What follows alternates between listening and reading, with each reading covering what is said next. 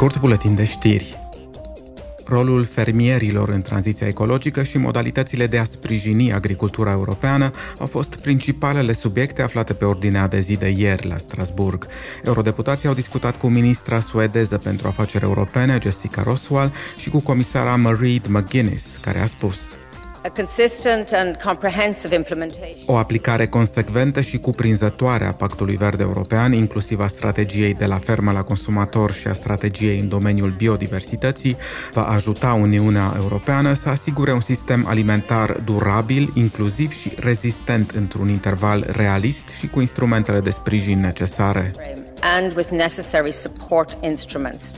Comisara a adăugat că peste 60% dintre terenurile din Europa sunt degradate, ceea ce afectează direct sănătatea solului și capacitatea lui de a produce alimente.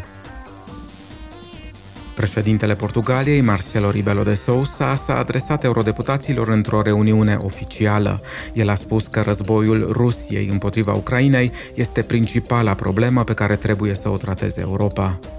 É mais urgente garantir cel mai urgent este să ne asigurăm că din războiul care a martirizat poporul ucrainean și a afectat multe popoare din întreaga lume, în special din Europa, să se poată ajunge la o pace legală, justă și morală, care să respecte dreptul internațional și drepturile omului, să prevină alte războaie, să ofere un nou viitor celor care trăiesc astăzi în incertitudine personală, economică și socială.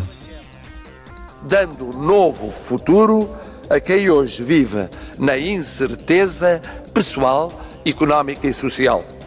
Președintele portughez s-a exprimat și în favoarea extinderii Uniunii Europene și a cerut o politică comună de migrație. Parlamentul European a decis săptămâna aceasta să lucreze de urgență la un proiect de lege care să crească producția europeană de muniție și rachete, prin introducerea unor măsuri direcționate care includ o finanțare de 500 de milioane de euro, așa numitul act de sprijinire a producției de muniție urmărește să crească capacitatea de producție a Uniunii.